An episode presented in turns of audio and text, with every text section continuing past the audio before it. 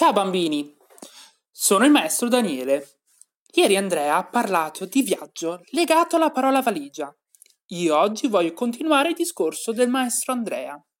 La valigia non è solo quella fisica, concreta, quella che utilizzate voi per partire, ma esiste anche una valigia personale nella nostra testa. Una valigia che contiene i nostri ricordi dei viaggi. Ecco, io voglio parlare di ricordi. Questa è la mia parola chiave. I ricordi di viaggio eh, hanno tante sfumature. Vi faccio degli esempi miei personali. Come sapete, io amo il Giappone e per la mia laurea sono riuscito a viaggiare in questo fantastico paese. Ho un ricordo positivo di tutto ciò che ho visto, le persone vestite da cartone animato, tutti i negozi pieni di videogiochi, ma anche la loro cultura tradizionale e i paesaggi colorati. Mi ricordo ancora il profumo dei fiori che c'erano attorno in tutto il Giappone.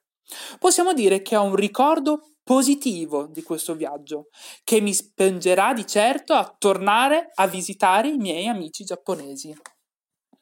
Un altro ricordo che ho è quello del, nel 2014, quando visitai Parigi con un amico. Penso che di essere stato molto sfortunato perché il tempo era brutto e quindi la città me la ricordo molto grigia.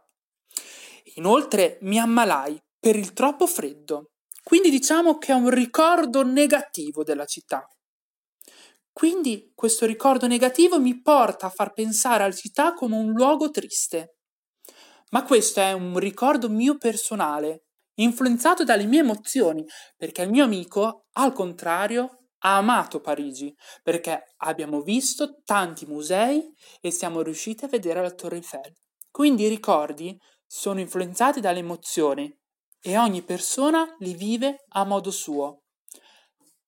Come avete visto, ogni persona ha ricordi negativi e positivi. E grazie a voi oggi sono riuscito a viaggiare di nuovo attraverso i miei ricordi. Benissimo ragazzi, oggi il mio audio finisce qui. Vi saluto e aspettiamo la maestra Chiara. Ciao!